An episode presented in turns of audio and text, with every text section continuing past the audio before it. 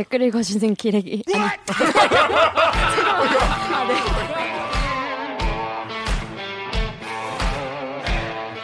아, 댓글 읽어주는 기자들. 기레기 아닙니다. 지금 여러분은 본격 KBS 소통방송 댓글 읽어주는 기자들을 듣고 계십니다. 오랜만에 이분이 오셨어요. 대들기의 경제 teacher. 경제 쌤, 우리 김원장 기자님 안녕하세요. 안녕하세요. 네, 네 익숙해질 만도 했는데 학원 참, 원장 같은 느낌이에요. 네. 약간. 안녕하세요. 네. KBS의 김원장 기자입니다. 네, 그렇습니다. 일TV 사사건건 진행하고 있습니다. 고맙습니다. 경제 기자가 난데없는 정치 프로 진행하고 있습니다. 아 보니까 그 저희 그 여의도 이제 들어오는 길에 그래. 현수막이 아주 막 이따만하게 그 이 포즈 한번 해주세요. 이 포즈, 이 포즈 거기 이런 거. 진실을 향한 거친 질문. 네. 좋았어. 오늘 우리가 다뤄볼 뉴스는요 종부세 관련 뉴스예요. 우리 근데 앵커가 이렇게 리포트하는 경우 사실은 정말 없죠. 없죠. 정말 네. 이렇게. 일단 어떤 내용인지 일단 짧은 뉴스로 들어보겠습니다.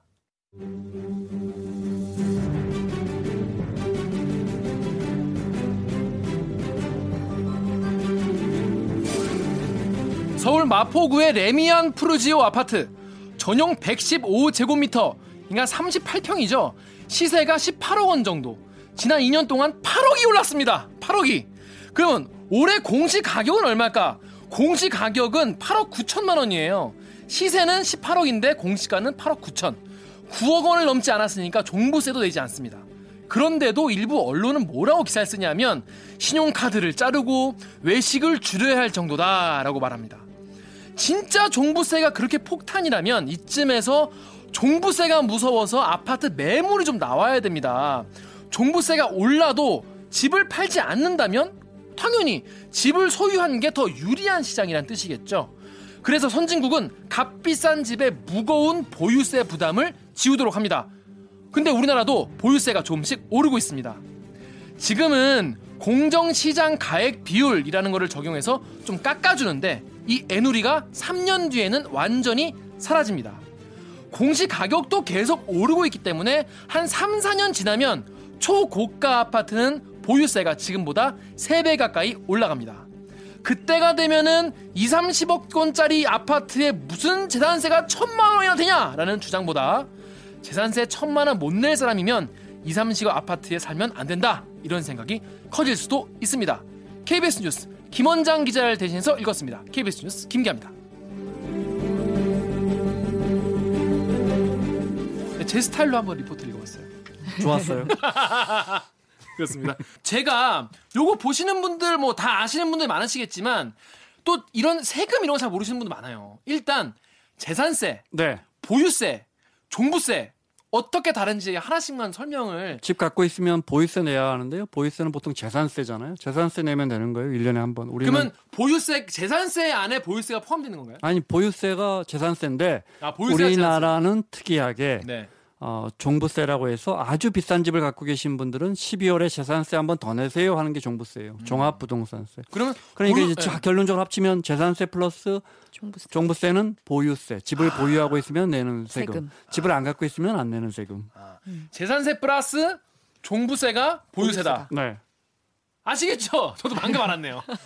적어놔야지. 그러니까 재산세 원래 내가 이- 이런 재산을 갖고 있으니까 나라에 세금을 내야 되는 거랑 네가 존나 비싼 집에 사니까 그건 너무 비싼 집이야, 좋은 집이야. 그러니까 세금을 더 내. 이런, 이런 표현 해도 되니? 계속 써왔습니다. 네. 요게 종부세. 네. 요 두 개를 합친 게 네가 이만큼을 보유하고 있으니까 내야 되는 보유세. 네.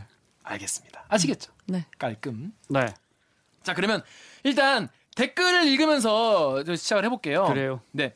트위터에 페리아 1024님이 인터넷에 종부세 3천만 원 나왔다고 하, 나 어떡하냐 종부세 3천만 원 나왔어 이렇게 네. 울면서 글 쓰고 싶다. 서민한테 이렇게 가혹한 세금이 말이 되냐?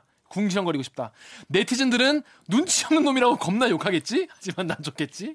그러면은 역시 세상엔 아무도 내 편이 없어 하면서 눈물 한 방울 담긴 졸라 비싼 와인 한 잔 마시고 포르쉐 핸들을 팡팡 치면서 샤넬백을 던지면서 울며 잠, 잠드는 그런 삶을 살고 싶다. 종부세 되는 삶 살고 싶다. 네. 이런 말씀을 하셨습니다. 근데 종부세 3천만 원이 나올 수가 없지 않아요? 종부세가 3천만 원 나오려면 일단 집을 한 채만 갖고 계신 분은 뭐 90억, 100억 정도 되는 집을 갖고 계셔야 되고요. 쉽게 이제 이런 집은 거의 없으니까 아주 비싼 반포에 한 35억 아파트가 한 종부세가 많이 나오면 한 800만 원? 네, 35, 35억. 네. 음. 그 정도 그런 나올 집것한 세. 채 정도. 그러니까 이런 분은 뭐 아주 특이한 0.01%니까 우리가 논의를 할 가치가 없는 네, 거예요. 네, 네, 이런 분들 걱정 아니, 할 수도 있죠. 근데 이런 분들은 이제 뭐 크리스마스 선물에 딸 포르쉐 같은 거 사줄 텐데 포르쉐 가격 지난해보다 10%나 올랐는데 아 이거 어떡하죠? 아, 이런 기사는 왜 안. 나와요? 큰일 아, 진짜 큰일 아니에요? 진짜. 아, 포르쉐 운송비도 뭐 올- 원래 120만 원이면 배달해 줬는데 올해 150만 원이 나온답니다. 와, 몇 프로 오른 겁니까 대체? 이런 걱정은 왜 안 하는 거예요? 그렇습니다. 아, 그런 거는 연예인 걱정, 부자 걱정은 하실 필요가 없다. 네. 그런데 언론은 또 고- 그거에 대해서 또 걱정을 많이 하더라고요. 어 사실은 이제 웃자고 한 이야기고 이분들도 뭐 정당하지 않거나 지나치다면 지적해야죠. 그렇죠. 제가 잠시 후에 네, 얘기를 하겠습니다. 왜 정당한가 네. 음. 오히려 시장 평균만 훨씬 못 미치는가 음. 자세히 설명드릴게요. 네.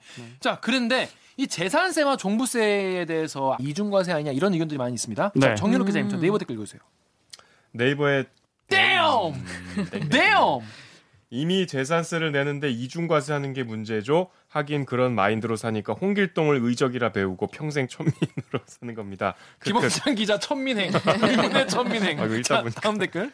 어, 진이 점점점점 종부세는 위헌입니다. 헌법 유린이란 말입니다. 네, 헌법 유린의 평생 천민 쓰시는 단어가 격한데 일단 이중과세 문제는 이게, 이게 네. 걸리는 건가요 이게? 말씀드린 것처럼 한번 낸 세금을 12월에 아주 또 비싼 내. 집을 갖고 있는 우리 사회 한 60만 명, 한 1.2%에게 또 내라고 하니까 화 날만 한데 이게 뭐 위헌이라는 건 착각하시는 거예요. 네. 경제 뉴스는 정치 뉴스하고 다르게 어, 어떤 부분에 대해서는 팩트로 분명하게 말씀드릴 수 있어요. 그러니까 그렇죠, 그렇죠, 그렇죠. 어, 경제 뉴스는 이렇게 딱 정확하게 재단할 수가 있어요. 예컨대 이건 위헌 판정을 받은 것은 과거에 예전에 부부가 갖고 있는 너희들이 부부인데 부부가 갖고 있는 재산을 합쳐서 9억 원을 넘으면 종부세를 내라. 이게 어. 왜 부부를 같이 재산을 매깁니까? 한 명씩 매겨야지. 그렇죠. 제가, 소득세처럼. 제가 김원장 기자의 기사를 읽, 그, 기- 읽은 기억에는 이 계산은 개인에게 과세된다고. 그렇습니다. 네. 네. 그래서 그때 위헌 판정을 받은 거지 종부세가 위헌 판정을 받은 건 아니에요. 되게 예전에 네. 이게 보니까 찾아보니까 종부세 2005년에 도입됐더라고요. 근데 그때 세대별 과세를 했다가 그래요. 또 인별 과세를 했다가 막 왔다 네. 갔다 했더라고요. 지금 잠깐 저 정확하게 바로 잡자면 네. 9억 원 공시가격 9억 원이니까 실제로는 한 20억 돼야 되는 거예요. 네. 공시가격 9억 원을 넘어간 9억 원까지가 아니에요. 9억 원을 넘어간 9억 천만 원이다. 그러면 그 천만 원어치에 대해서만 과세를 하는 건데 네. 만약에 부부가 보통 반반씩 갖고 있고 이러잖아요. 요즘 같은 사이 경우에는 그러면 이제 6억 6억을 넘어서서 음. 12억 원을 넘어서야 돼요. 음. 합쳐서.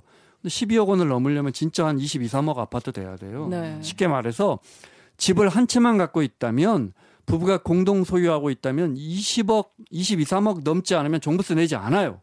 됐죠? 음. 음, 네. 그렇습니다. 근데 오기정 기자 뭔 얘기를 하다 봐. 아, 그, 그래서 그 2005년에 이제 도입이 됐는데 그 왔다 갔다 하다가 네.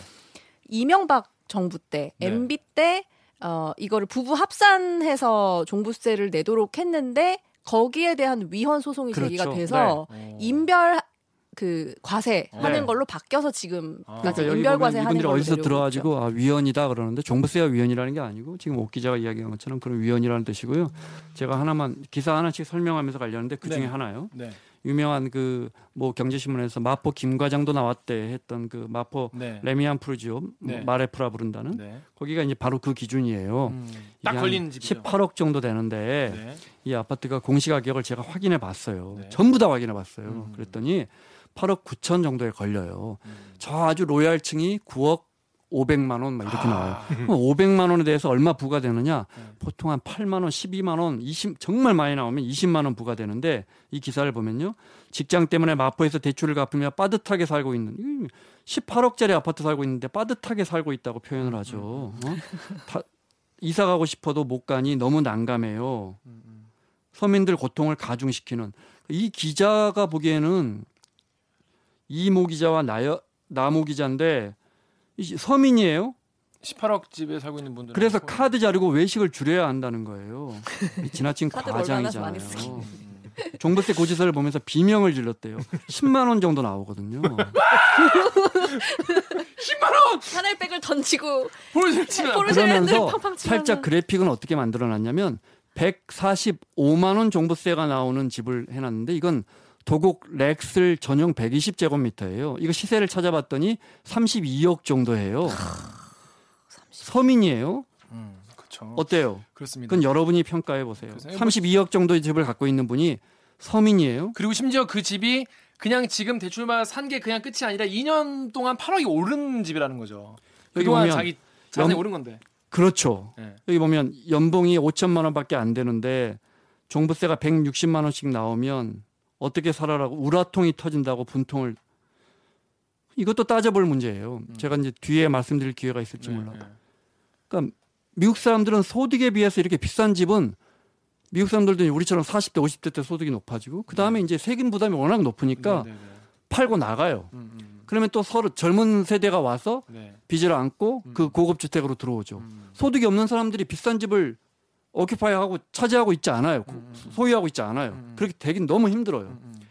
은퇴 받으면서 이렇게 다른 지역으로 빠져나가요. 음. 근데 우리는 부- 보유세가 미국의 한 3분의 1, 4분의 1, 어떤 데는 8분의 1밖에 안 되니까 음, 계속 갖고 있어요. 음. 집값은 계속 오르고. 그렇죠. 그러니까는 알짜배기 집 그 강남 지역의 공급 주택 공급도 되지 않고 네. 그러면서 계속 갖고 있으면서 아니 난 소득도 없는데 왜 세금 내냐고 막 화를 내요. 네. 나 30억짜리 집 갖고 있는데 내가 올린 거냐? 왜 나한테 160만 원씩 종부세를 내느냐 이렇게 화를 내세요. 빠지고 나가시면 되는 거예요. 음. 물론 이제 여기에 많은 분들이 양도세 지적을 해요. 네. 빠지고 나가려면 야 이거 몇 천만 원 많게는 몇억 원을 양도세를 내야 한다는데 이분 정부가 재작년부터 2018년 4월 1일부터 집이 두 채 있는 사람들은 양도 차익 많이 중과세합니다. 세율을 올려놓고 경고를 한 다음에 그때부터 집이 두 채 세 채 있는 분들 비싼 집 갖고 계신 분들은 실제 양도세를. 많이 내요. 음. 그러니까 이분들 주장이 절대 다 틀린 건 아니에요. 네, 네, 네. 물론 아니 그럼 그때 팔고 나가시죠. 두 채 세 채 있으면 이렇게 음. 말할 수도 있지만 음, 음. 사람 일이 살다 보면 꼭 그렇게 되는 건 그렇죠. 아니잖아요. 네. 그래서 양도세 문제는 우리가 또 고려해 볼 만하긴 하지만 음, 복잡하게 갈 것 없어요. 음. 30억, 40억 갖고 계신 분들이 많이 힘들다고 하는데 아니 그분들도 힘들 거예요. 근데 왜 이렇게 걱정을 해요? 음. 그래서 그 얘기를 한번 짚어보려고 네. 합니다. 우리 오기정 기자가 그 네. 다음 네 이버 댓글 읽어주세요. 일단 네이버, 김원장 기자가 왜 이런 기사를 쓰게 되는지에 대해서 네. 궁금해하는 분들이 많더라고요. 네이버에서 오주 님 땡땡님이 기사가 왜 이렇게 구구절절 비꼬는 투냐? 너도 종부세를 내고 싶은 거냐? 아니면 그냥 부자에 대한 피해 의식이냐? 못났다 못났어. 김원장 기자 못난이 행. 집값 올린 게 부자냐? 정부냐? 정부는 계속 서민답게 전월세나 살라고 부추기고 있는 거다. 그렇게 정부한테 속아가며 사는 게 좋으면 계속 그렇게 사세요. 네, 알겠습니다. 네. 이분의 이 얘기에 대해서 어떻게 생각하시는지. 정말. 네.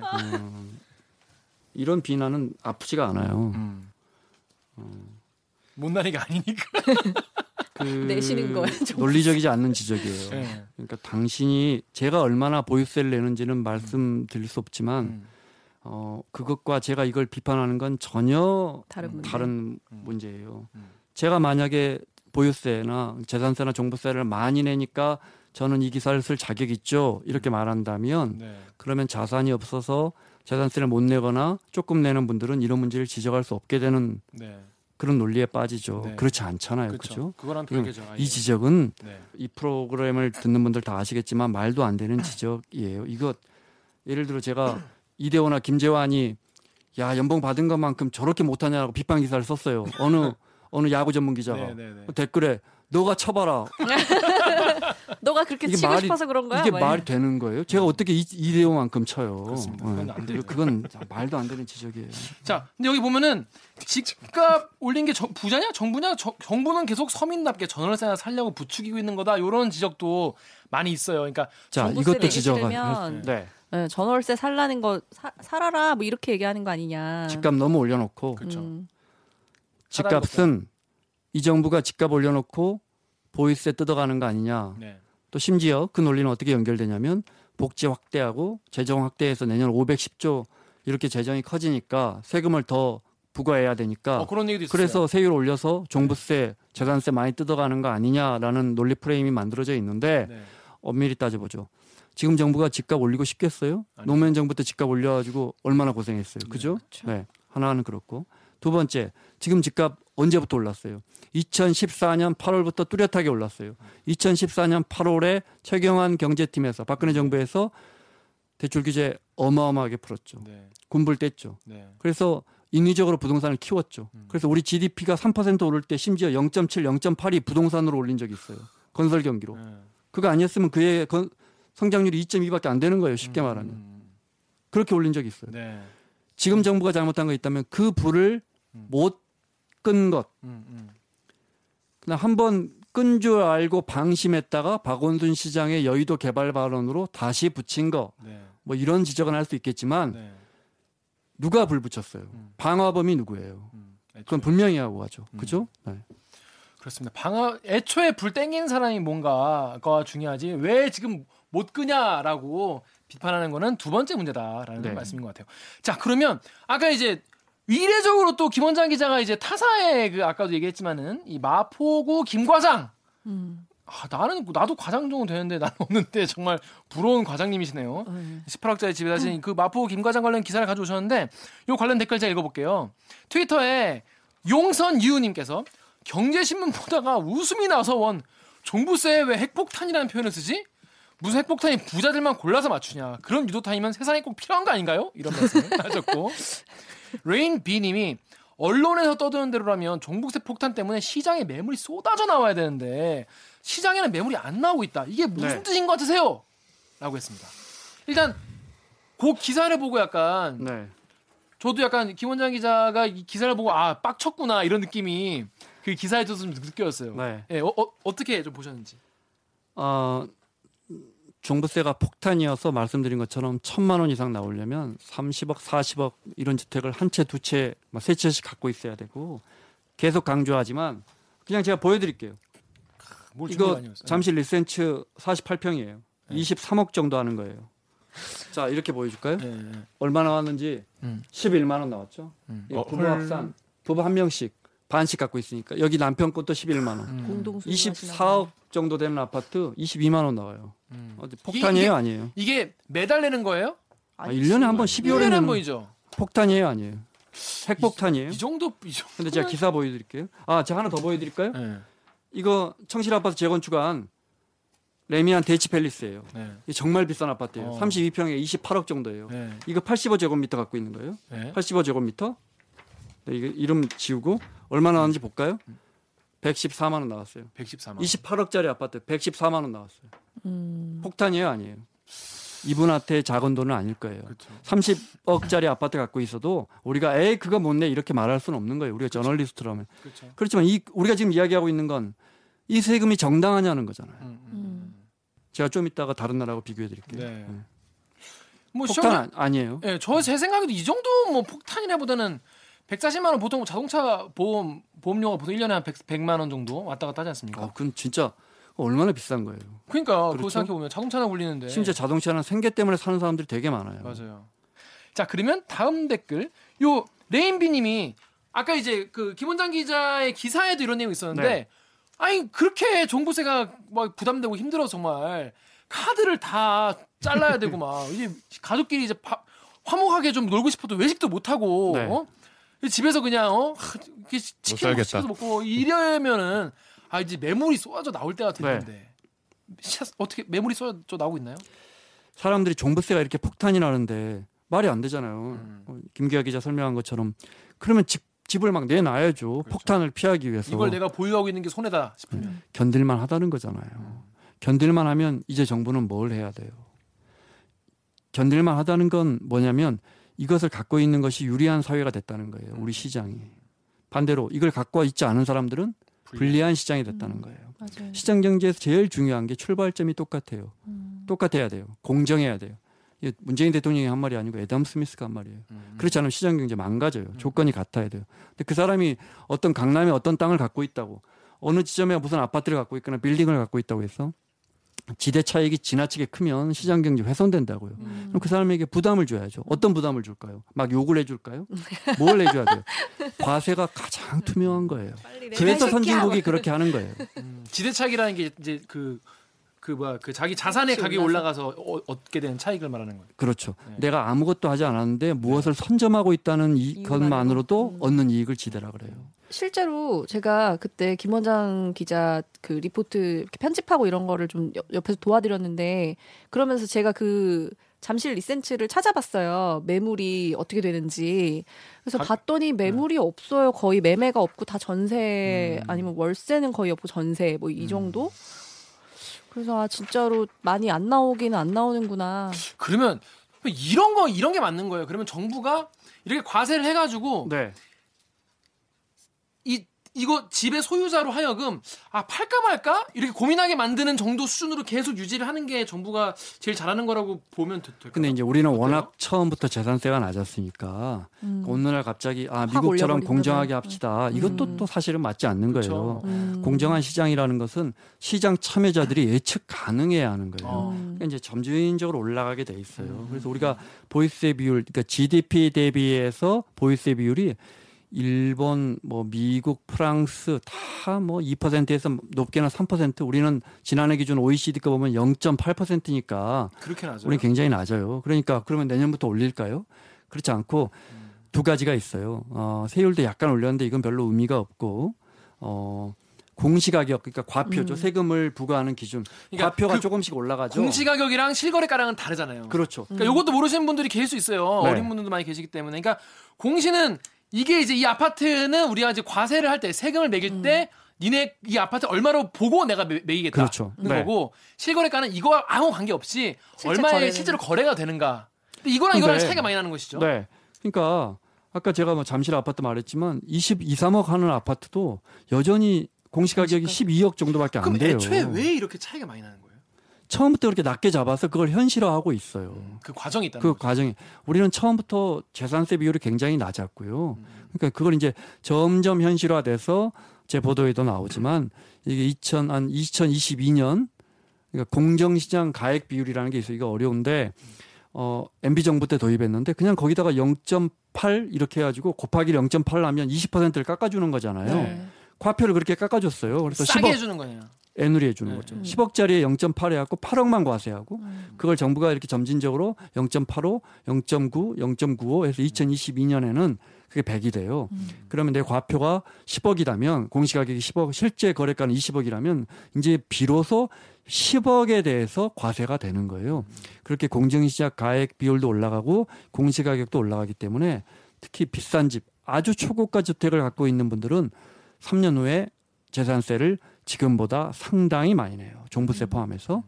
그때 가면 고민하게 될 거예요. 그렇습니다. 음. 자, 그래서 종부세를 지금 얼마나 내고 있는지에 대해서 또 네. 댓글들이 많이 달렸어요. 우리 정윤욱 기자가 네이버 댓글 읽어주세요. 네이버의 H 클 님께서 종부세만 내냐? 어, 괄호하고 7월 건물분 8월 토지분 내고 구입 시 취등록세 매도 시 다주택자는 양도세 70% 가까이 낸다. 이것 외에도 네. 초과이익 환수 분양 상한제 기부 체납 임대주택 제공 등등 네. 재건축 최고 초과이익 환수. 네. 집에 관련 세금이 얼마나 많은지 아냐? 이런 각종 세금 다 합쳐봐라. 최- 세계 최고 세율이다. 네. 세계 최고 세율이다. 일단 이게 나라냐? 음. 세계 최고 세율이냐 그랬죠? 네. 제가 하나 보여드릴게요. 네. 이 정도 돼야 세다 그러는 거예요. 네. NYC, 그러니까 뉴욕시의 세금 고지서예요. 언제 날라온 거냐면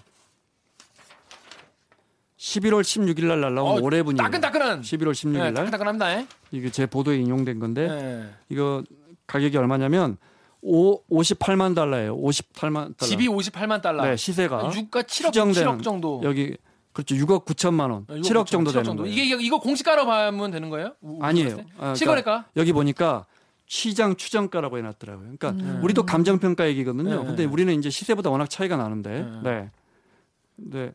여기 보면, 어, annual property tax가 나와요. 1년치 재산 재산세라는 뜻이죠. 네. 공제를 300 몇 불 뭐 이것저것 깎아주고 총 얼마 나왔냐? 28,981달러 나와요. 28,000. 2천만 원? 28,900. 그러니까 그럼 3천만 원? 3,400만 원 정도.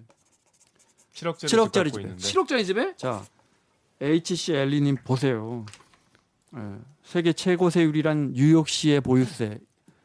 이게 정말 미국 안에서도 엄청 높은 거거든요. 음. 다른 데 이렇게 높지 않아요. 10억짜리 집을 갖고 있으면 뉴욕시에서 4천만 원, 5천만 원을 내라고 그래요. 1년에. 여러분 같으면 갖고 있겠어요? 아니 그러면 아까 그 마포구 김 과장님은 네. 거의 1년에 7천만 원씩 내야겠네요 보유세를. 2천이니까 한 8천만 원 내야 8천만 원. 내야. 그렇게 내요, 진짜. 어떻게 살아? 어떻게 사냐? 그 사람들이 그 안에 있는 그만큼의 베네핏을 누린다고 생각하니까 어. 음. 그걸 사는 거예요. 그 개념이 다르구나. 그리고 미국 사람들은 아 이제 내 소득이 이걸 못 따라오니까 네. 이거 못 내겠다. 나 여기 살 필요 없지. 어. 그럼 이제 뉴저지로 빠지는 거예요. 음. 어. 이좀 너무 선순환이 잘 돼요. 음. 근데 노후에도 돈을 너무 잘 버시는 분들 있겠죠. 그런 분들 안 빠져요. 음, 음, 음. 우리나라는 강남에 살면서 누리는 인프라에 대한 비용을 내야 된다고 생각하지 않잖아요. 그렇죠. 어, 웃기자 그때 저 일 도와주면서 봤는지 모르지만 아주 재밌는 게 있더라고요. 그러니까 제가 캘리포니아도 여, 여기저기 여러 걸 봤는데 뭐 동네 어느 카운티의 동물원 수선비에 당신 재산세의 몇 퍼센트, 음. mosquito 모기 박멸의 몇 퍼센트, 음. 학교 초등 elementary school의 급식 시설 신규 건설의 몇 퍼센트. 마치 우리 그 관리비 내듯이. 어. 납- 그러니까 납득이 되는데. 집을 갖고 있는 사람들이 네, 네, 네. 심지어 이렇게 생각하는 거죠. 어, 내가 재산세 안 내면 이거 누가 이런 거 누가 고쳐? 어. 이렇게 선순환이 되는 거예요. 이렇게 의식이 생기고 어. 우리는 그렇지 않아요. 이거 왜 삥 뜯어가지? 어, 나라가? 맞아요. 맞아. 딱 그렇게 생각. 이거 내 집인데 그게 이렇게 이게. 나라냐? 이런 이런 근본적인 생각의 차이가 있는 거죠. 음, 네. 공무원들은 일이 되게 많겠네요. 근데 그거 다 알려면 빡세겠다. 자 그런데 네이버에 코어스님께는 다른 생각인가 봐요. 읽어주세요. 옥 기자. 네이버의 코스님이 김원장아 비교가 잘못됐잖아 비교가 잘못됐잖아.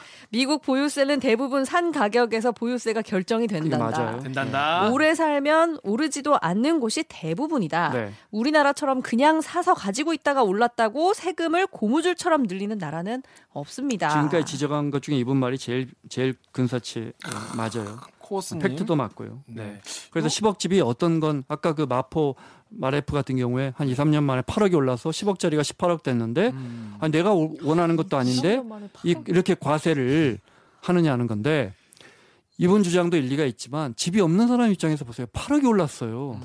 그 100만 원 좀 내면 못안 사, 돼요? 이제. 근데 아까 이제 실제로 20만 원 낸다 그랬잖아요. 근데 네. 이분이 이제 앞으로 한 3년 4년 오면 100만 원 내게 되는데 여러분이 판단하세요. 음. 어때요? 과도해요? 저 어, 같으면- 2년 동안 8억이 올랐어요. 집은 내가 꼭 있어야 되는 삶에 꼭 필요한 네. 조건인데 네. 그래서 이제 여러 가지 규제도 하고 가격도 신경을 그래요. 쓰는 거잖아요. 네. 근데 그 이야기가 이- 정말 중요한 지적이에요. 1, 2년 사이에 막 몇 배씩 뛰잖아요. 어떤 시, 뭐 마, 마레프 같이 정말 핫한 소위 얘기하는 그런 사례가 우리 서울 같이 아주 역동 역동적인 도시에만 있는 특별한 사례로 저는 알고 있는데 막 부동산 가격이 이렇게 출렁이는 게 우리가 유독 심하죠 그런 게. 음. 네. 그런데 뉴욕의 뭐 182번가 뭐 92번가 맨하탄에 뭐 네. 이런 이스트 이쪽은 이제 정말 잘 사는 동네죠. 뭐 음. 삼- 보통 어 베드룸 3개 정도면 한 200억 300억 해요. 200억이요. 그럼 얼마 내겠어요? 20억 1년 아니고? 보유세를. 그럼 보유세를 얼마 내겠어요? 엄청나게 내겠죠. 엄청나게 네. 뉴욕 타임즈나 워싱턴 1억 원 포스트가. 이분들 걱정 안 해요. 음. 아유, 어떻게 2억 3억씩 보유세를 낼까 걱정하는 기사를 저는 본 적이 없어요. 음. 왜 거기? 근데 우리는 심지어 한남 더 힐 같은 경우 70억, 80억 우리 BTS 사는 곳이에요. 네. 이분들은 정말 많이 내요 보유세를. 지금도 4천만 원, 5천만 원 내요. 음. 근데 우리 기자들은 이걸 또 걱정해요. 우리 BTS가 돈이 자본시장이 발전하고 우리 경제가 발전하면 큰 부자들이 나와야 하고 우리 큰 부자들은 거기에 맞는 사회적 책무를 다해야 되는 것이고 음. 그 중에 하나는 세금인 거예요. 음. 그래서 80억짜리 아파트 살아? 어. 그러면 존중해 줘야 돼요. 왜냐하면 거기에 맞는 과세를 하니까. 음. 우린 그게 안 돼요. 음. 그러니까 우리는 부동산을 많이 갖고 있으면 부동산 투기꾼, 투기꾼. 이렇게 음. 생각해요. 네, 네. 선진국은 부동산을 많이 갖고 있으면 아 부동산을 supply 해주는 공급자 이렇게 생각해요. 음. 왜냐 집이라는 재화는 운동화나 자동차랑 달라요. 자동차는 네 대 있으면 네 대 다 집에 놔두고 내가 타요. 운동화 열 개 있으면 열 개 다 내가 신어요. 집이 열 채 있으면 열 채를 다 사는 사람은 없어요. 그렇죠. 아무리 부자도 한 두 채 있다. 그렇죠. 그렇죠. 나머지는 다 집 없는 사람들에게 공급해요. 그리고 월세를 받아요. 음. 누구도 부동산 투기라고 안 해요. 음. 왜 그러느냐? 거기서 월세 소득을 얻는 얻지만 음. 정당하게 임대 소득세에 대해서 과세하거든요. 음. 우리는 과세가 제대로 안 돼요. 그러니까 우리는 투기꾼 음. 그쪽은 아 주택을 공급해주는 좋은 부자들 이런 인식이 있는 거예요. 오히려 과세가 좀더 어, 제대로 돼야 이제 집 보유하는 분들에 대한 우리의 사회적 인식이나 그분들의 사회적 지위도 거에 거기 걸맞게 올라갈 수 있다는 그런 말씀이신가요? 시장 경제가 만들어져서 지금까지 균형이 유지된 단 한 가지의 원인은 이유는 과세예요. 음, 과세. 원래 그러니까 가장 좋은 거는 저는 그냥 그 열심히 일해가지고 집 한 채 살 수 있는 공정한 그 부동산 경제를 마- 부동산 시장을 만드는 게 제일 공정한 거죠. 근데 그 그게 안 된다면 그건 그거대로 해야 되는 거고 과세는 또 과세대로 해야 되는 거고. 음. 그런데 또 양도소득세 문제를 지적한 분도 계십니다. 네. 오기정 기자 다음 댓글 읽어주세요. 바브 땡땡땡님이 아, 기자분 미국 양도 양도 소득세가 최대 15% 수준인 건 알고 쓰는 기사인가요? 알고 쓰는 말이 보, 보유세를 정당화하려면 시장에서 탈출할 수 있는 수준의 양도세율이 동시에 있어야 한다는 겁니다. 시장에서 탈출, 탈출할 수 있는데 자기 선택으로 머물면서 보유세를 내는 건 걱정할 일이 아니지만 시장 탈출이 사실상 막혔는데 보유세를 부과하고 세금이 경기에 영향을 주는 건 걱정할 만한 일 아니지 않습니까? 하는 거예요. 그러니까 쉽게 말해서 마포 그 김 과장님이 내가 집을 10억일 때 5억 대출을 끼고 샀단 말이에요. 내가 5억이 있어가지고 네. 10억에 샀어. 그 나는 이제 정말 무리해 산 거예요. 정말 무리해서 막 20년 막 20년 만기로 땡겨 샀단 말이에요. 그럼 나는 이거에 대해서 이 은행의 이자를 내 월급의 절반 이상을 다 갖다 바치고 있어. 여기에 내가 이제 20년 동안 이제 거의 뭐 무여, 매여 있는 상황인데 근데 집값이 폭등한 거예요. 내가 이걸 폭등시킨 것도 아니고 난 가만히 있었는데 그래가지고 보유세가 엄청 올- 오른 거예요. 근데 이 사람한테는 이 사람이 자기가 대출을 정말 한 개까지 대출을 내 가지고 갚으면서 하고 있기 때문에 뭐 100만 원, 200만 원도 되게 뭐 힘든 상황이다. 근데 이 사람한테 이거를 그러면 나가서 그러면 너 마포 말고 딴 데 가 살아. 근데 이분은 이제 회사가 바로 앞이라서 여기를 구했는데 예를 들어서 계속 왜? 왜? 아니 그래 구했는데 너 그러면 너 나가 살아 서울 아니고 딴 데서 가 살아. 그래가지고 그걸 알아봤더니 양도소득세가 또 있어. 그 양도소득세로 그걸 또 팔아가지고 나가서 하려면은 또 그만큼 또 이 내가 차익으로 얻은 거에서 또 조금밖에 못 얻고. 그러니까 이런 거를 이- 네. 이게 누군가에게 이거를 강요하는 이야기를- 것 자체가 문제가 아니냐 이런 자, 얘기. 시장에서 탈출할 수 있는데 탈출 안 했다는 정부가 작년 4월 1일까지 다주택자들 팔지 않으면 양도세 중과한다고 이야기했잖아요. 중과세 한다고. 네. 왜 안 팔았어요? 오를 거라는 그래도 기대가 현실적으로는 오를 거라는 기대감도 있고 또 이거 팔면 어디 가면 싸게 살 수 있나요? 다 같이 올랐는데 다. 그쵸. 그렇다고 사실 강남에 있는 분들이 김포나 파주로 잘 안 가요. 그렇죠. 러니까 그분들을 비난할 건 아니라고 제가 이야기를 네. 했잖아요. 네. 그런데 양도소득세 미국은 15%인데 우리는 뭐 중과세 하면 70 72%의 중과 중과세를 하려면 정부가 다 그만한 이유가 있으니까 하지 않겠어요? 예를 들어 집이 세 채 네 채 있는데 그걸 사서 1년 만에 또 팔고 실제 그 집에는 한 번도 산 적이 없고 이런 기준들이 다 맞아야 되는 거예요. 쉽게 말해 당신은 누가 봐도 투기군요. 음. 근데 아 저는 이거 78년도에 저희 큰애 낳고 입주 받아갖고 지금까지 살면서 이게 어 5천만 원에 입주했는데 지금 20억이 됐어요. 저한테 양도세를 왜 이렇게 막 이건 일리가 아니죠. 있는 거죠. 네. 그분들은 양도세 별로 안 네. 내요. 그분들은 양도세 별로 안 내요. 어떤 분이 어, 이 집 있는데 저 집 사고 또 저 집 또 샀는데 2년 만에 또 팔아갖고 한 3억 남기는 분들 정부가 그러면 너 1억 5천 내놔 이렇게 한다고요. 1억 5천 양도해도 양도세라는 게 어떤 세금인지 아세요? 몰라요 안 해봐서. 양도 해봤어야 알지. 절대 손해 보지 않아요. 왜냐? 음, 양도 차익에 과세하거든요. 그쵸. 차익 이익에 대해서 과세하는 음. 거니까. 절대 손해 볼 수가 없어요. 음. 음, 음. 아시겠죠? 네. 그렇습니다. 제가 다음 댓글 읽어볼게요. 루리앱에 익명님이 종부세 폭탄 나왔다 본인은. 아 본인이 실제 네. 경험담. 작년에 500이 나오고 올해는 1000만 원 나왔다는 거예요. 내가 투기한 것도 아니고 집값 올리려고 딴 거 한 것도 아닙니다. 부자 돈 뺐으면 정의롭다고 좋아하겠지만 저는 부자 아닙니다. 갑자기 좀 갑자기 사투리 쓰 갑자기 부자 아니라고 하면서 갑자기 사투리 쓰시네. 치킨 사 먹을 때도 고민하는 서민입니다. 천만 원이 나왔다면 네. 과장일 텐데 네. 종부세가 작년에 500 나오고 올해 천만 원 나올 수는 없지만 천만 원이 나왔다는 걸 인정하면 어 35억에서 42억 정도 갖고 계시는 거예요. 한 채 갖고 계시면. 그런데 치킨 사 먹을 때 고민한다면 좀 성격이 이상하시고. 그러니까 그런 건 있잖아요. 예를 들면 뭐 강남에. 네. 강남에 되게 오랫동안 사신 분. 음, 음. 하지만 나는 이미 은퇴해서 음, 소득, 음. 소득은 연금밖에 없는 그런 사람. 네. 집값은 올랐는데 이걸 또 팔고 뭐 어디 가자니 좀 그, 나 내가 그런 원래 기사 살던 본적 있는 것 같아. 살던 네, 동네고 사실은 쉽지가 않아요. 예. 진짜 옥 네. 기자가 좋은 네. 지적을 하셨어요. 예. 그분들 입장에서는 음, 음. 우리 입장에서는 아니요 할아버지 팔고 가세요. 40억짜리 팔고 김포 가서 3억짜리 살고 37억 갖고 개꿀. 뭐 양도세 한 2억 나올 것 같아요. 오래 사셨다면 네. 한 20년 사셨다면 네. 그런데 실제로는 그렇지 않아요. 주변에 않죠. 사람들이 거기 살았고 그렇죠. 음. 또뭐 이것저것 쉽지는 않죠. 그런데 말씀드렸지만 선진국은 다 이 패턴대로 가고 있고 음. 왜 정당하게 보이스를 그만큼 부과해야 하느냐는 제가 제일 마지막에 저에게 한 네. 3, 4분 시간을 주세요. 네. 제가 네. 설명드릴게요. 네, 네. 그렇습니다. 그러니까 제가 봤을 때 루리앱의 익명님은 42억짜리 집에 살고 계시거나 20억짜리 집이 두 채 있으시거나 그런 분이기 때문에 맞아요. 예, 네. 우리가 굳이 뭐 치킨 사 먹을 때 고민 그냥 어, 치킨 많이 사 드셔도 될 것 같아요. 저희 외가의 가족이 네. 혼자 사시는 70대 여성이신데 네. 마포에 아파트를 갖고 계셨어요. 네. 근데 그걸 전세를 주고 네. 본인은 일산의 오피스텔에 사세요. 네. 그러면 이제 본인의 생계는 아무 소- 수입이 없으니까 그 전세로 음, 받아놓은 그런 이제 이자 보증금의 어, 네. 이자 소득밖에 없는데 이제 네. 유일하게 이제 전세 계약, 계약 기간이 갱신될 때 이제 조금 올려받고 음, 음.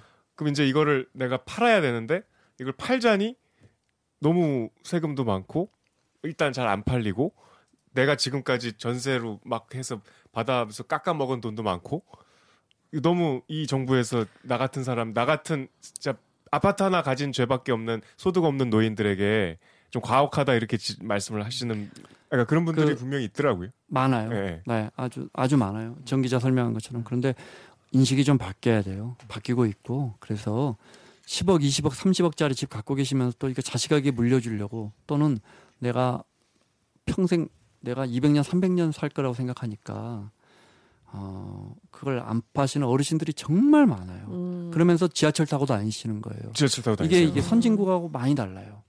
그러니까 부자가 부자답지 않아요. 음. 부자가 부자만큼 쓰지 않아요. 어. 이게 많이 달라요. 그러면서 부자 유일하게 부자들만 오큐파이 하는 집을 소유하고 있어요. 여기서부터 모든 문제가 생겨요. 내가 당장 다음 달 내 병원비도 하, 이거 임플란트 할 돈도 없는데 30억짜리 집을 끼고 앉아 있어요. 이게 맞는 거예요. 그러니까 이 철학을 바꿔야 돼요.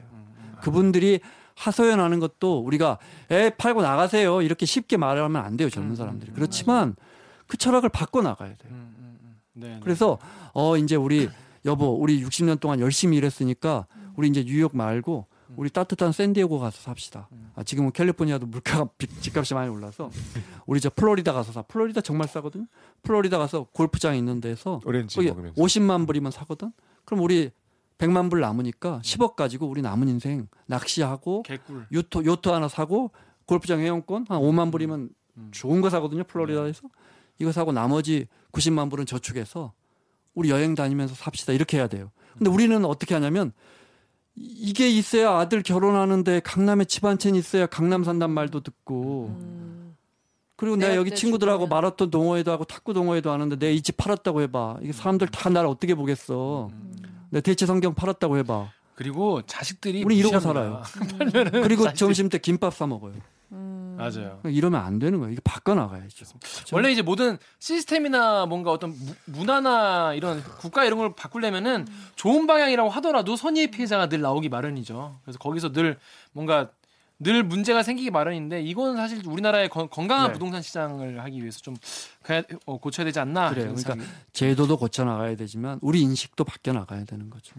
그런데 종부세만 문제가 아니라는 지적도 있습니다. 우리 정연욱 기자가 여기 네이버 세모님 댓글 읽어주세요. 네이버의 세모 땡땡땡님이 공시가 올리고 반영 비율을 올려서 재산세도 해마다 엄청 올리고 있는데 이게 비싼 집 종부세만 영향이 간다고 보나 공시가 1억짜리 빌라도 반영 비율 올라가면 재산세 플러스 건보료 등 결국은 온갖 세금 다 올린다는 말이다. 부자들 적폐 프렌쉬여서 지금 세금 폭등시키니 배 아픈 게 좀 나아지는 것 같지? 거지들 니들 모르... 니들 모르는 사이에 몇 년 뒤에 니네도 세금 엄청 내고 있을 거다. 의문의 거지행. 음, 거짓뿐 아니고요. 우리나라 급여 생활자의 52%, 그다음에 자영업자의 50%는 일체 소득세를 단 한 푼도 내지 않습니다. 전 세계 우리나라가 GDP 수준으로 올해 10위인데 음, 10위 안의 국가 중에 이렇게 소득세를 절반이 안 내는 나라는 없습니다. 절반이 안 된다는 게 무슨 말씀이세요? 그러니까 우리나라- 급여 생활자 응, 월급쟁이 중 절반이. 절반이 소득세를 단 한 푼도 내지 않습니다. 그러면 왜안 내요? 3천 예를 들어 3,400만 원, 네. 그 이제 면세점이라 그러는데 예를 들어 아. 그 면세점은 다 다른데 사람마다 연봉. 3,400만 원이다 연봉이. 네. 에이 나 지난해 한 600만 원 냈는데 뭔 소리야? 네. 안 내는 분들 태반입니다. 다 공제해주고 음. 이것저것 다 다시 환급해 드리거든요. 그래서 음. 정확하게 아, 찾아보세요. 아, 음. 정확하게 소득공제하고 51% 하고 52% 네, 정도밖에 아니고 나머지 48% 정도는 소득세 한푼 안. 장사하시는 분들 마찬가지입니다. 거의 절반 이상이 소득세 한 푼도 안 냅니다. 정확히 알아보십시오. 음. 그러니까 종부세 올리는 오- 올리고 1억짜리 빌라도 반영 비율 올라가서 재산세 건보료 이번 지역가 입자면 이거에 따라 건보료 올라가요. 이거하고 이제 차 가진 거 해가지고는 건보료 얼마 내는데 네. 1억짜리면 공시가격 1억짜리면 한 10만 원, 20만 원 재산세 내실 건데 아까우시면 뭐 어쩔 수 없고요. 네. 그 원래 세금은 다 아까워요. 근데 지역 건보료는 가입자들은 건보료는 무섭죠. 많이, 응, 많이 네, 나와요. 특히 열심히 버는 분들한테는 부담돼요. 그런데 건보료는 국민연금과 다르게 무한대로 나오잖아요. 음. 그래서 건보료 3,700만 원 이렇게 내는 사업하시는 분들 정말 많아요. 음. 그분들이 이런 댓글 써야죠. 어. 음. 그런 분들 댓글 써주시기 바라고요. 자, 그 다음 댓 다음 요 마지막 댓글 우리 정윤욱 기자가 네이버에 5004님 제가 아까 건보료 3,700만 원 말한 거 1년에 한 번 내는 거 아니에요? 매달 내는 그러니까요. 거예요. 매달 네, 살벌하죠? 매달. 어, 왜 그렇게 왜 그렇게 낸거 그분들은? 건보료는 무제한이라니까요. 소득 대비해서 자산 아, 대비해서 그럼 돈을 엄청 많이 버는 분이네. 뭐 엄청 많이 버는 분 물론이죠. 어, 그렇지만 부럽다. 그 정도 내는 분들이 도대체 국가가 나한테 세금을 왜 이렇게 뜯어가냐 이렇게 말해야 음. 그나마 좀 설득력이 있는 거예요. 많이 오늘 화가 나신 거. 네, 근데 이제 어, 그렇구나. 자, 알겠습니다. 내가 읽을게요. 네이버에 5554 땡땡땡님이 기사가 참 묘하네요. 결국은 나쁜 세금인 건 맞지만 값비싼 재화를 차지하고 있으니 세금은 마땅히 내야 한다. 많이 내도 안말 마라 끙끙대면 자격 없다 이거 맞죠? 자본주의 사회에서 무슨 말도 안 되는 얘기신지. 네. 반에서 1등한 학생에게 학급비 등을 더 내란 말과 같지 않나요? 시간 아껴가며 노력하고 공부해서 얻은 걸 마치 불로소득인 양 돈 뜯어가는 게 말이에요. 어, 전. 서울에 살아본 적도 집도 없지만 이런 기사는 아니라고 봅니다. 보유세 관련 이야기도 같이 섞어서 한번. 네, 네, 그래요. 시작. 어, 내가 벌었는데 왜 나에게 세금을 내느냐라는 음, 기본적인 그런 인식이 있는 거예요. 음, 음, 음. 1등인데 내가. 그 런데 음, 공공재가 우리가 지나가는 도로나 다리에 문제 생기면 화내실 것 같아요. 이거 나라가 이따위밖에 안 해? 이게 나라냐? 이렇게 그 다 우리가 내는 세금에서 나오는 거잖아요. 그 중에 수많은 과세가 있죠. 근데 이제 보유세는 말씀드린 것처럼 여러 가지 문제점이 있는 특히 이익이 실현되지 않았는데 받아가는 어. 그런 세금이에요. 그렇죠. 팔아 팔려야 이익이 아니, 세상의. 모든 세금은 돈을 버니까 음. 과세하거든요. 음. 어. 근데 나는 지불로 번 게 없고 갖고 있는데 매년 내요. 그렇죠. 한 번 내는 것도 아니고 매년 내요. 아. 그렇죠? 이상한 세금이에요. 음, 근데 이게 수백 년 동안 왜 강화돼 왔을까? 음, 음. 그다음에 선진국은 왜 우리 미국 같은 경우에 우리 세 배, 네 배를 낼까? 땅이라는 건 음. 다른 재화와 다르게 누군가 차지하면 내가 차지 못하는 거예요. 그렇죠. 네. 그 사람이 어 운동화를 300컬레를 갖고 있어? 네. 그렇다고 내 운동화가 없어져요? 그렇지 않죠. 근데 그 사람이 그 땅을 오큐파이 하고 있으면 내가 그 땅에 못 가는데 그렇죠. 그 알짜배기 땅은 한정된 재화예요. 그렇죠. 이 세상에서 우리가 재강화할 수 없는 재화는 세 개밖에 없어요. 하늘, 음. 그러니까 공기, 음. 하고 바다, 음. 하고 땅. 음. 그 중에 소유권이 인정되는 건 땅밖에 없어요. 음. 수천 년 전부터 뭐 그리스, 로마, 이집트 시대부터 이 땅을 소유한 사람이 유리해요. 그렇죠. 음. 그래서 온갖 규제가 이어져요. 음. 뭐 정조 뭐 할 것 없이 음. 로마 시대 때부터 할 것 없이 음. 수많은 전쟁도 사실은 땅 따먹기예요. 그렇죠. 음. 땅이에요. 땅이 이렇게 음. 중요한 거예요. 음. 그래서 말도 안 되는 규제들이 이어지고 그 대표적인 규제의 1번이 과세, 세금을 내는 거예요. 음. 음. 우리가 이렇게 받아들여야 되는 거예요. 그 지대 이익이 크니까 그만큼의 과세를 해야 하는 게 공정한 거예요. 음. 제가 퀴즈 하나 내볼게요. 아무도 못 맞출 것 같은데 큰일 났네. 쉬워요. 심지어 우리나라에 있었던 일이에요. 네. 땅에 대해서 얼마나 규제가 심했는지 보여드릴게요. 좀 말도 못해요. 택지 소유 상한제라 해서 택지 소유 상한제. 음. 택지의 소유로 상한을 둬요. 그래서 네. 1인당 네. 모든 국민. 몇 평? 200평까지만 소유하게 해요. 우리나라에서 어. 언제요? 실제 통과된 법이에요. 언제요? 그게 퀴즈예요. 아, 개발 이익 환수. 땅을 팔지도 않았는데 팔지도 않았는데 개발 이익을 환수해 가요. 정답 박정희. 땡. 또 하나. 토지 초과 이득세. 역시.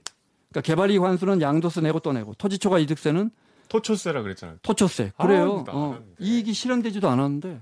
아 그래서 다음에 땅값 내리면 그거 돌려주는 세금도 아니잖아요. 이거 누가 도입했게요? 이거 이승만 아닌가요? 노태우 노태우. 노태우 노태우. 대통령. 노태우. 맞아, 맞아. 음. 그때 토지 공개념이라는 선진국의 개념을 아. 가져온 저 약간- 거예요. 예, 예. 그러면 어. 노태우는 빨갱이에요? 노태우 빨갱이 끝판왕이네. 포괄적인 질문. 아니 답해 보세요. 오늘 옥 기자가 답해 보세요. 노태우 전 대통령은 빨갱이에요. 아주 새빨갛네요. 그러니까 네. 어 어느 사회가 주사파네 주사파. 땅을 갖고 땅을 갖고 있는 것만으로 많은 이익을 챙긴다면 사람들은 다 땅이나 집이나 아파트를 살려고 하겠죠. 네. 그 사회가 그게 더 부담되면 그걸 안 가지려고 하겠죠. 가격이 안정되겠죠. 사려고 하면 집값이 오르겠죠. 음. 근데 우리나라 아주 재밌는 현상이 있어요. G.O.D. 빅뱅도 뭐 박지성도 아이유도 유명한 교수도 유명한 정치인도 성공하면 뭐 하죠? 건물 사고 집 사고 빌딩주가 돼요. 그렇죠. 네. 그래서 누구 빌딩 주인 됐다 검색해 보세요. 음, 음, 그러면 쫙 우리 사회에 성공한 모든 사람들이 나와요. 음. 음. 우리 사회에서는 그게 성공으로 통용되는데 음. 왜 우리나라의 모든 사람들이 마지막 꿈의 종착역은 건물주겠어요? 건물주님. 음. 예수님보다 높다는 건물주. 왜 그러겠어요? 그것이 이익이라는 걸 우리 사회 사람들이 다 눈치채버린 거예요. 음. 프리미어 리그 축구 선수보다 야, 그 필요 없어. 너 무슨 지도자의 길을 아유, 지도자 길 가는 그런 거 가지 마. 건물 사. 그래서 유명한 프로 축구 선수들, 유명한 아이돌도 전부 다 건물 사요. 음. 이게 정당한 거예요. 그러니까 이런 사회를 우리가 고쳐 나가야죠. 음. 그렇죠? 음. 저 대학교 다닐 때 어떤 선배가 이상한 사- 운동을 했는데 그 가수들한테 저작권료를 지급하지 말자 뭐 이런 사회 운동 뭐 이랬어요. 너무 이상하잖아요. 네. 그래서 이제 한번 물어볼 기회가 있어요. 도대체 왜 그 가수가 내가 작곡한 노래에 대해서 저작권료를 받는 게 도대체 뭐가 잘못됐냐 했더니 그 노래를 네가 작곡했냐는 거야. 네가 정말 이 저기 밀폐된 공간에서 삶을 살아오면서 작곡했냐는 거야. 우리 사회 속에서 느끼고 같이 부대끼면서 우리가 단, 이렇게 다 같이 공동체 생활 속에서 나온 너의 감정을 노래로 했는데 그걸 우리가 다 같이 영감을 줬는데 돈을 왜 받냐? 이게 좀 약간 좀 극단적인 생각이긴 하지만 궤변이 궤변. 그럼 뭐 모든 창작물은 다 우리 공동의 것이겠네. 그러니까 정말 좀 책사도 인쇄 못100% 동의할 수 그런데 없지만 동의할 수 없지만 무슨 말인지 그분의. 의식을 알겠어요. 무슨 말인지는 알겠어. 아, 그러니까 사실은 진짜 제가 하고 싶은 말을 정 기자가 한 건지도 몰라요. 음. 우리가 얻는 모든 이 사회의 베네핏은 선진국의 부자들은 기업인들은 네. 아 그것은 그들로부터 왔다고 생각해요. 네, 네. 그래서 다 내놓고 가잖아요. 음. 근데 우리 부자들은 나 때문에 쟤들이 먹고 산다고 생각해요. 음. 그래서 늘 종업원들에게 화가 나요. 음. 왜 이렇게 일을 안 하지? 네, 네. 왜 이렇게 퇴근을 빨리 하지? 네. 또 화를 내는 음. 이 의식의 차이가 그런 공동체 의식이 부족하기 때문인데 저런 사람들이 고쳐 나가야죠. 그렇습니다. 우리 KBS 팀장들도 좀 그렇게 생각해 줬으면 좋겠네요. 팀장들도 노동자. 제천이 듣고 있니? 죄송합니다. 잘 듣고 있어요. 그렇습니다. 자, 오늘 어떻게 좀 들으니까 좀 이해가 되시나요, 정 기자님? 저는 아까 제 사례를 여쭤봤잖아요. 네. 좀 극단적으로 이해가 되죠. 음. 꼭이 말씀을 드리고 싶은 게 어쨌든 어떤 경위든 선배가 이 부서에서 이 출입처에서 이걸 취재하지 않는데 제가 보기에는 이 신문 기사 보시고 처음에 쓰신 것나 같은데 화났어요. 솔직히 음. 말하면. 이런 아. 분노를 이렇게 표출해 주시는 게 저희로서는 굉장히 좋은 기사를 생산 하신 이 과정들이 참 배울 게 많았던 것 같고 네. 그 특히 그 방송까지 만드셨잖아요. 그 막 마레프 막 찾아서 올라가고 집도 들어가고 굉장히 저는 그 과정이 이게 전혀 다른 얘기지만 이게 출입처럼 굉장히 좋은 사례 같아요. 음. 정말 본인 일이 아닌데 이렇게 하시고 없이도 좋은 기사 쓸 수 있다. 그냥 정말 순수한. 분노에서 생산된 기사라고 저는 읽히거든요. 그 여러 기사들 제가 뽑아서 시간 때문에 네. 많이 못 소개해 드렸는데 네. 어, 제일 안타까운 건 네. 악의적인 게 아니고 이분들 이 기사들이 제가 뽑아온 이 기사들이 네. 악의적인 게 아니고 어떤 기사들인데요? 잘 모르고 쓰는 거예요. 음. 음, 음. 그게 정말 화가 나요. 악의적인 뭐 것보다 더 나쁘네요. 너무 너무 정말 주로 어떤 내용입니까? 잘- 어, 주로 보여드릴까요? 예를 네. 들어 제목 몇 개만 좀 읽어주세요. 예, 어떤 내용인지. 예. 종부세율이 사실은 우리 뉴스에도 네, 너무 우리 후배한테 미안하지만 우리 9시 뉴스에서도 세율이 2.0%에서 3.2%로 종부세율이 올랐다는 부분이 나와요. 음. 맞는 말이에요. 최고 세율. 근데 최고 세율이에요. 종부세 최고 세율은 구간별 과세하잖아요. 네.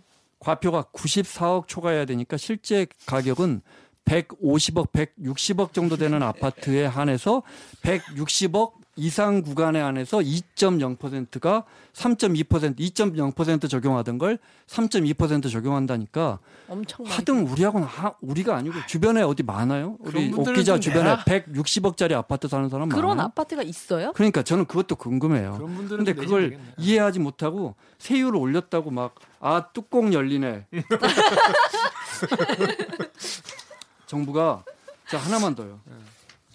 1주택자까지 투기꾼 취급하나 말씀드린 것처럼 집이 하나면 종부세 종이 호랑이에요.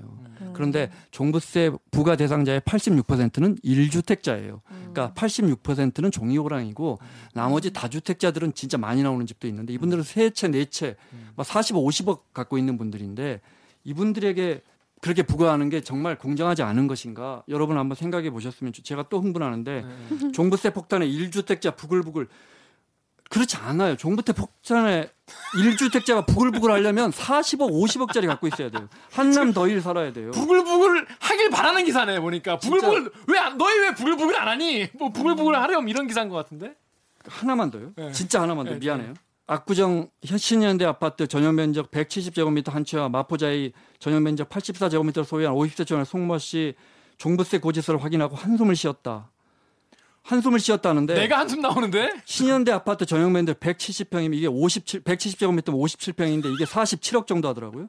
마포 자이 32평, 전용 면적 84면 32평 아니에요. 이게 14억 정도예요. 그러면 61억 정도 자산을 갖고 계신 분인데 한숨 쉬. 한숨을 쉬 근데 종부세 얼마 나왔는데? 그, 그, 그, 종부세 아주 많이 나왔어요. 어 906만 원 하다가 2,296만 원 나왔으니까 많이 나온 아, 거죠. 많이 많이 올리긴 뭐 했네. 이 정도 갖고 있는 분들이 이딴 거 못 내요 이렇게 말하면 안 돼요. 그렇죠. 한숨 우리가. 나올 수 있어요. 그렇지만 하지만 우리가 왜 이분들 걱정하고 살죠? 아 근데 그분은 어떻게 906만 원이 나와요? 다주택자니까 올랐다고? 아 그렇죠. 다주택자. 그다음에 한 보유액이 50억, 60억을 넘어가면 이렇게 음. 올라가게 돼 있어요. 음.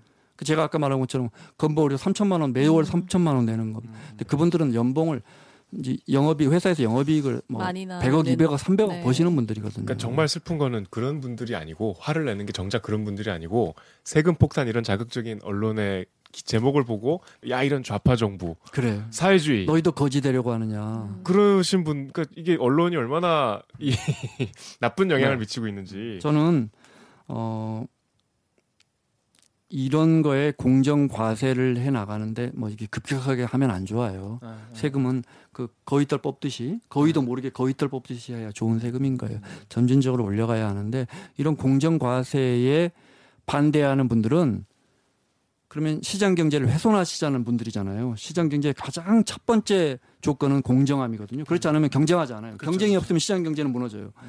그 공정함을 훼손하려고 하는 분들은 사회주의 해야죠. 음. 그분들이 오히려 좌파 아니에요. 음. 그렇죠. 시장 경제 하려면 못해. 공정하게 과세해야죠. 음.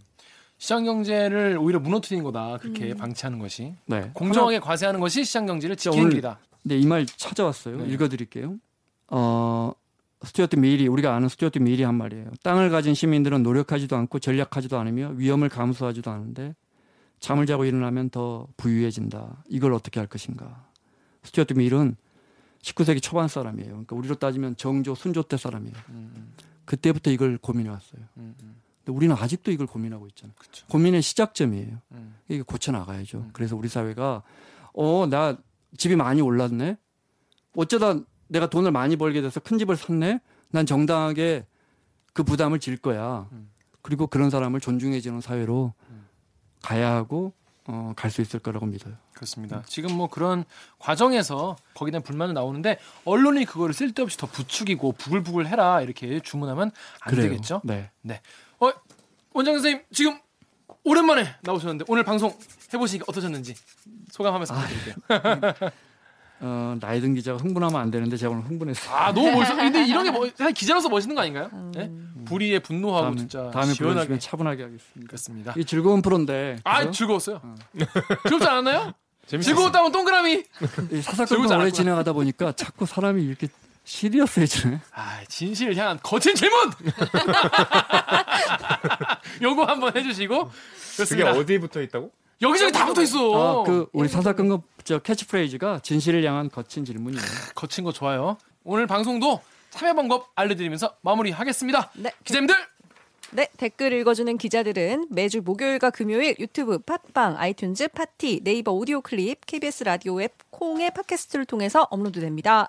아 오늘 저 김원장 기자처럼 대, 댓읽기에서 보고 싶은 기자 혹 다뤄줬으면 하는 기사가 있다고요? 방송 관련 의견은 인스타그램, 유튜브, 팟빵 계정에 댓글 남겨주시고요. 끝입니다. 자, 잠깐 잠깐. 잠깐 대들 대들기를 응원하고 싶다면 좋아요 버튼을 아직 구독하지 않은 분들은 구독 버튼을 잊지 말고 꼭 눌러주세요. KBS 뉴스 좋았어. 또 만나요. 꼭. 안녕.